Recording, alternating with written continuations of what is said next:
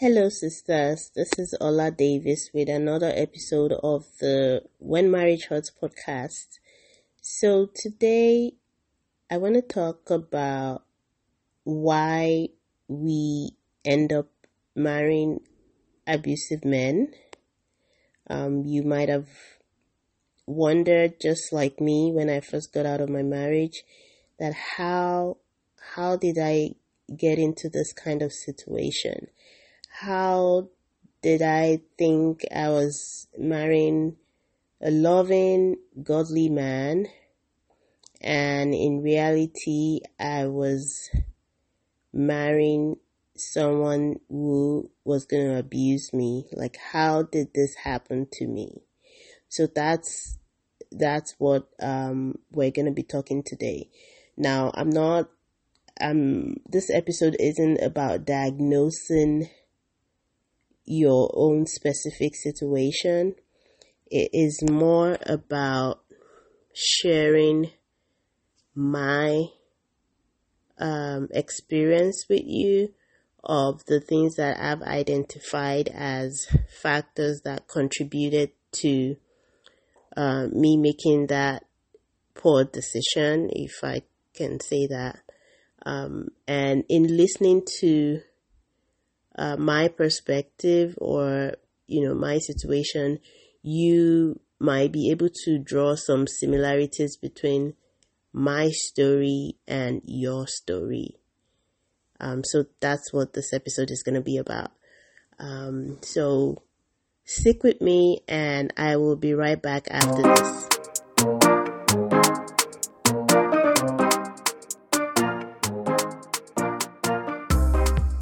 Hey sis, welcome to the When Marriage Hurts podcast. I'm your host, Ola Davis.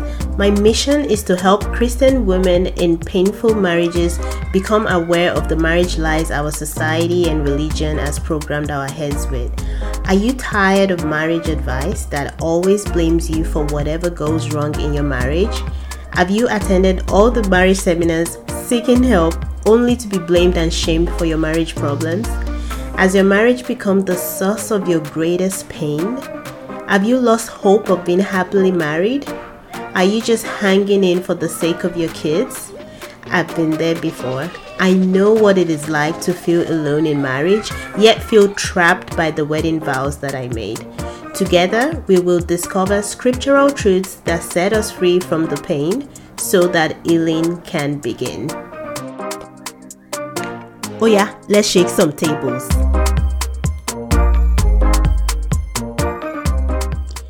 Welcome back. Yes, so like I said, we'll be talking about some of the factors that contribute to us finding ourselves in the predicament that we do find ourselves as far as marrying an abusive man. Okay. Um, you know, when I first got separated from my spouse, I was very angry. I was very, um, just angry, sad, disappointed. Um, I mean, you know, for years I had known that there was a problem. I had known that my husband was abusive, but for years I lived in denial. I told myself that he was going to change and that he was indeed changing. Um, but when I got to that point where I couldn't lie to myself anymore, I had to face the truth. I had to face the reality. I had to face the fact that the man I was married to enjoyed um enjoyed being abusive like he enjoyed having that control uh, he enjoyed manipulating me. He enjoyed all of that stuff too much for him to consider giving it up. And that was a painful reality for me to to deal with. So when I couldn't live in that denial anymore and I had to face the truth, I was just so broken, so so upset, so angry, And I started thinking to myself, how did I find myself in this kind of mess? Like, you know, I was a brilliant young lady. I thought I was very discerning. Um, I I didn't think I was the kind of person that could be deceived. so I it really baffled me like how how did I get into this? How could I have thought that I knew the person I was married to only to find out that that was just a fabrication of a of someone that never really existed. It was just this fake persona that he had put up that I fell in love with. That wasn't the real person. Like how did I fall for this? And you know, that question led me to a number of revelations that I'm going to share with you. I think the first thing that I realized was that I I was so used to being treated badly that I didn't even know it. Um, so, you know, growing up in a family where my dad was emotionally abusive. Um, now, I didn't know that growing up. I didn't have that, you know, those terminologies in my vocabulary. I just knew that my dad was just the kind of person that caused a lot of pain. But he had like this solid reputation in the community, right? Like he was someone different in public and at home behind closed doors he was a different person entirely. So that was all I knew about him. I, I didn't at that point I didn't know much about psychological abuse or or that that word even existed. So when I think about that fact that growing up in a family where I was abused by a sibling, abused by my father, um, and the fact that my uh, older sibling abused me didn't it, it, it seemed like something everyone was okay with even though i knew it wasn't right right? Um, but there's there's a way this experiences shape us and distort our perception of what a healthy relationship should look like and what a toxic relationship actually looks like. So when you grow up in an environment where the people that you love and you believe they love you as well also abuse you, in a way, it makes you think, well, abuse is just something that comes hand in hand with a loving relationship. I mean, I think this is all subconscious. It's not like I sat down one day and I was like, oh, you know, my life, my normal is just abuse. No, it's it's just a conditioning of our of of the mind from an early age and over a long period of time that even though abuse hurts it does feel like one's normal if one has grown up in that kind of environment for years and years so that was one factor that I um, identified in my own case. Another factor I would say was the fact that I was just plain naive. My husband was the first person I ever dated or went into a relationship with and um, I was quite naive. I, I mean, I was knowledgeable in the sense that I read a lot of marriage books. I mean, I've been reading marriage books since I was a teenager. You know, just trying to learn more about marriage because I was going to have the best marriage ever. But I was still, um, naive. I was still a bit naive. So the things that should have been red flags early on in the relationship to me they didn't seem like red flags i'll give you an example when my husband and i started dating we were so madly attracted to each other. Oh my goodness. It was just crazy. I mean, it was, when you say electric, it was electric.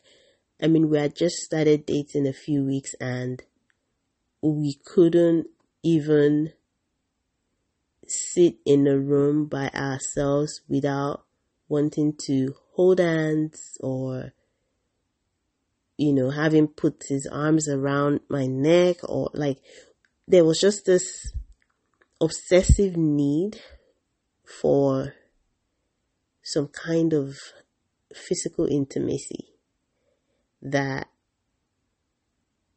I'm not saying that's completely bad or abnormal, but I think in my case it was excessive. It was obsessive. Um, and I don't think that's something that's healthy. Now, as much as my husband and I tried not to get too physical while we were dating, like when we found out that we really had trouble um, keeping our hands off of each other, we made sure that we only met in public places. Now, I now that I think about it, it's kind of bizarre, but I didn't think of that as a red flag at the time because I thought that was what love was supposed to look like. I thought if you were in love with someone, you know, you could barely even sit beside them without wanting to touch them in some way. That was, you know, you could blame Hollywood, you could blame romance novels that I'd read when I was much younger, but you know, I thought, you know, this was it. This is what love is supposed to be like. But, you know, now that I'm more matured and not as naive, I know that real God kind of love isn't supposed to be that way. Now, am I saying that there shouldn't be any sort of chemistry between you and the person that you marry? Well, there should be. Um, but if it gets to a point where it's just so obsessive and crazy for lack of a better word, that's not really love. That's more like lust. There's a difference between love and lust. And yes, I have no shame in saying that what my husband and I had then that I thought was love was actually lust.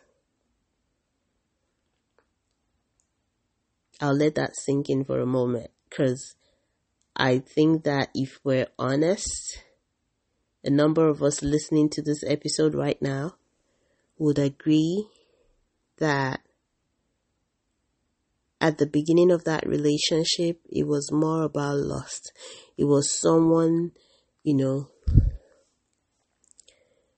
either with their words or their actions making you feel like you're the most important thing in the world and that they can't even live without you and you know there's this it's called so in in the in the the psychological lingo is love bombing. So, in a lot of abusive relationships, it starts out with a lot of love bombing where this person just overwhelms you with quote and unquote love, right? We know better now that that's not really love. But they, they obsess over you. They, you know, it's like, oh, how did they even manage to live their lives without you? Like they can't imagine going on in their life without, without you anymore and we enjoy that kind of um, attention. At least I I know that I did, right? So they overwhelm us with all this excessive show of um, affection, um, and for someone like me at that time that I didn't I thought I knew what it meant to love someone, but I didn't have a good understanding, right? I was easily deceived into thinking, oh, this person loves me so much and they're gonna treat me like a queen.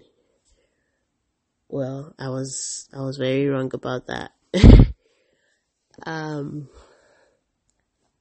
another factor that I think really, really played into my situation was the fact that I bought into some religious ideology that I don't necessarily subscribe to anymore. But when I was um when I was younger, when I was in the university, I developed a really strong relationship with God, right? I got to I I was attending um, student fellowship on the university in uh, on on campus, and that was when I started to buy into this ideology of oh no, you know, dating someone is wrong. You know, you only go into courtship. I read um I read this book um I kissed dating goodbye. Yeah. I kissed dating. I can't remember the author's name now, but it was like, I'm sure it was like a bestseller in the US. Um, Joshua Harris, I think, or Josh Harris. Yeah. I, I, I probably should have looked this up before because I don't know if I just lied about the author's name now, but I think the name was something close to that.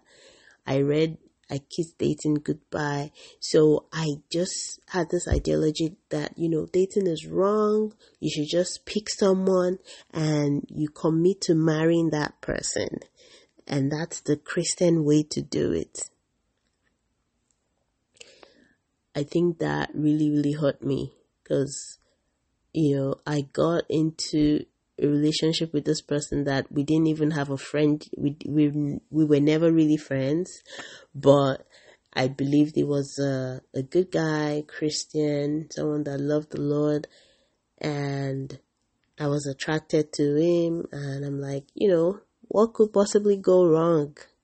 Like, there's no point in. So I went into that relationship not trying to get to know this person and see if they would you know be an ideal marriage partner. No.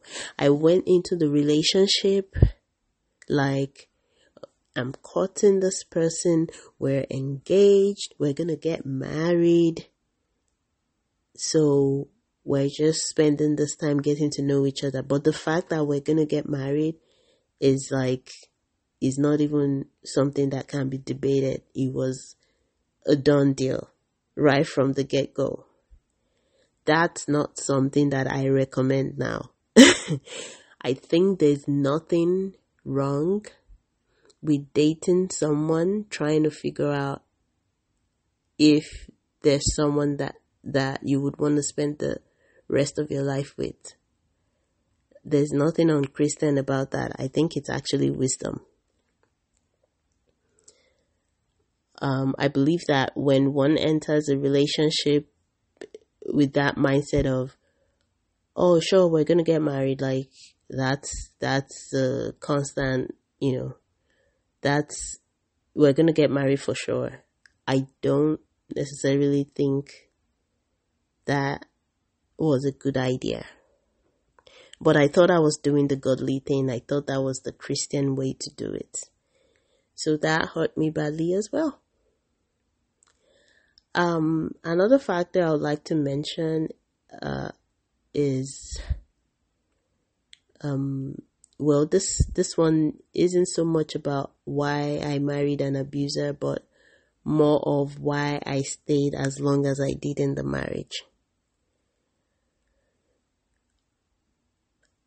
I had this um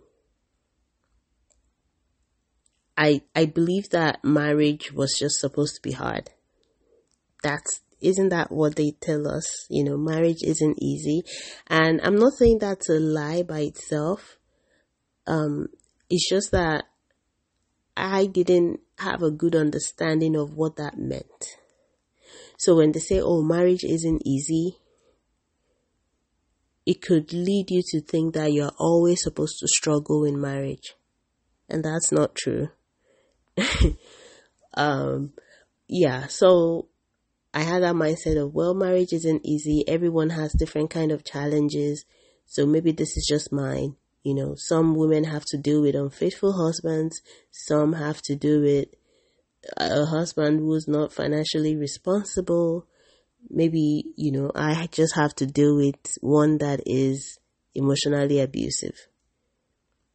And that was my, that was the way I rationalized all of this in my mind, right?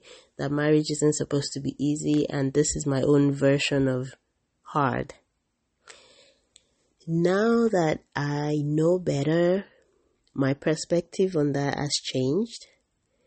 So while I still agree a little bit with that idea of marriage isn't easy. Um, the way I see it right now is that marriage isn't easy because human relationships aren't easy, period. Okay?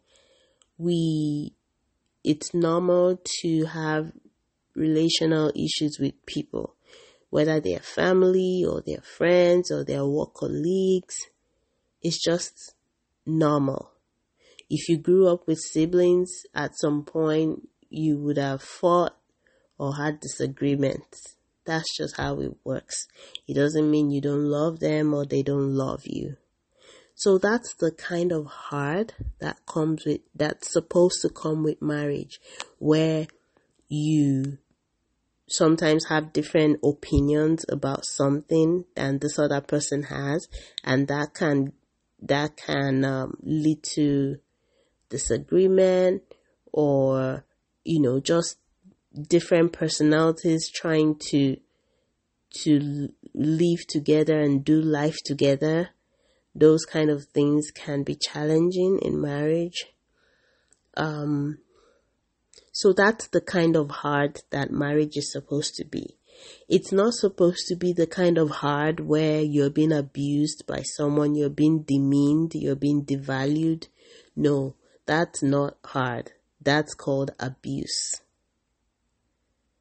So I think in my mind I had equated marriage being hard to I, would equated the, the abusive um, treatment I was getting from my husband, interpreting that as well, this is marriage and it does get hard.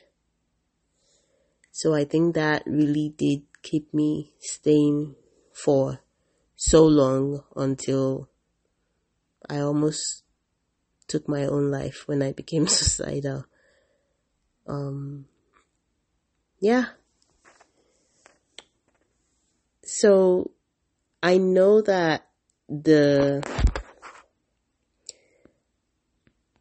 the factors that I have identified on this episode might not look exactly like yours, but I want to believe that there might be some kind of similarities that you can draw from and this might just get you thinking, getting you on the path of how did I you know, just getting on that part of trying to evaluate how you got into this situation.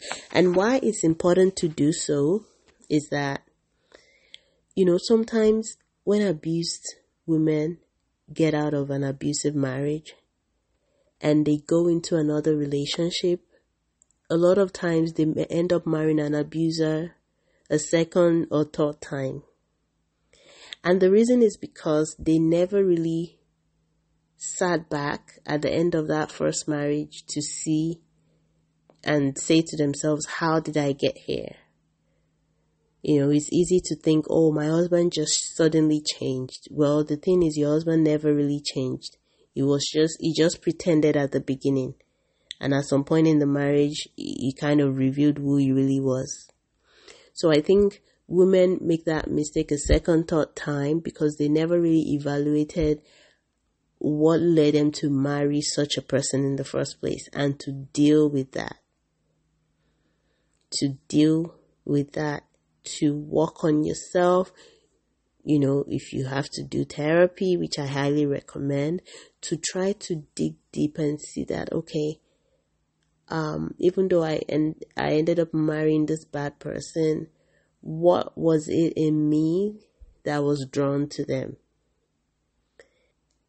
And I think when we look at it from that perspective and have that evaluation, there's a way that if if you're the one that desires to still get married, there's a way that that's going to serve you in any future relationships that you go into. So if you find out that you had some, say, insecurities and this person seemed to like just adore you and that's why you were drawn to them, then it's time to start working on those insecurities. Because if you don't, you're just going to marry the same person with a different face. You're just going to marry another abuser. Anyway, so that is where we'll be wrapping up this episode. Um, if you haven't checked us out on Instagram or Facebook, it's at Marriage Hurts. Um, okay, what did I just say there? I don't, I don't even know why I said that. It's not, uh, Ando isn't Marriage Hurts. Okay, ladies, so it's really early in the morning here. I think I'm just maybe I'm hungry or I don't know what, what happened, but, um, it's when marriage hurts at, so the Facebook group is at when marriage hurts and the Instagram handle is at when marriage hurts. You can send me a direct mail. You can post on the group if you don't mind. If you don't want to do that publicly, you can just send me a direct message if you have a question or if you if there's something going on that you want me to pray um, for you about, please do that. I always pray for everyone, but if you just, if you're just going through something and you want me to pray specifically about that, you can shoot me a direct message. Also, please leave a review. If, if this podcast has been a blessing to you at all, please leave a review on Apple Podcast. You don't have to put your real name on there. You could put a nickname, but what happens when you leave a review is that um, it helps with our visibility when people come on the podcast platform looking for a podcast such as this one. It's gonna get suggested to them because it has, you know, this review. So if this podcast has been a blessing to you at all, please consider leaving us a review. Thank you so much for listening. Um, it's such a pleasure to know that you take out time to spend with me on the podcast. I do not take that for granted. Um, I want you to know that I'm praying for you. And until next week, when I come your way again, I want you to know that Jesus loves you and he cares about you. Have a wonderful week. Has this podcast blessed you? If yes, please head over to Apple Podcast when marriage hurts and leave a written review for the show. It would be such a blessing to me to know that this show has impacted you in some ways. Also, share this podcast with a friend. Let's spread the word. Lastly, if you would like to be a part of a community of like minded women of faith, who are on a journey to living the best life God has for them despite their marriage challenges, join our Facebook group, When Marriage Hurts. Until next time, remember the words of Jesus. Come to me, all of you who are weary and carry heavy burdens, and I will give you rest.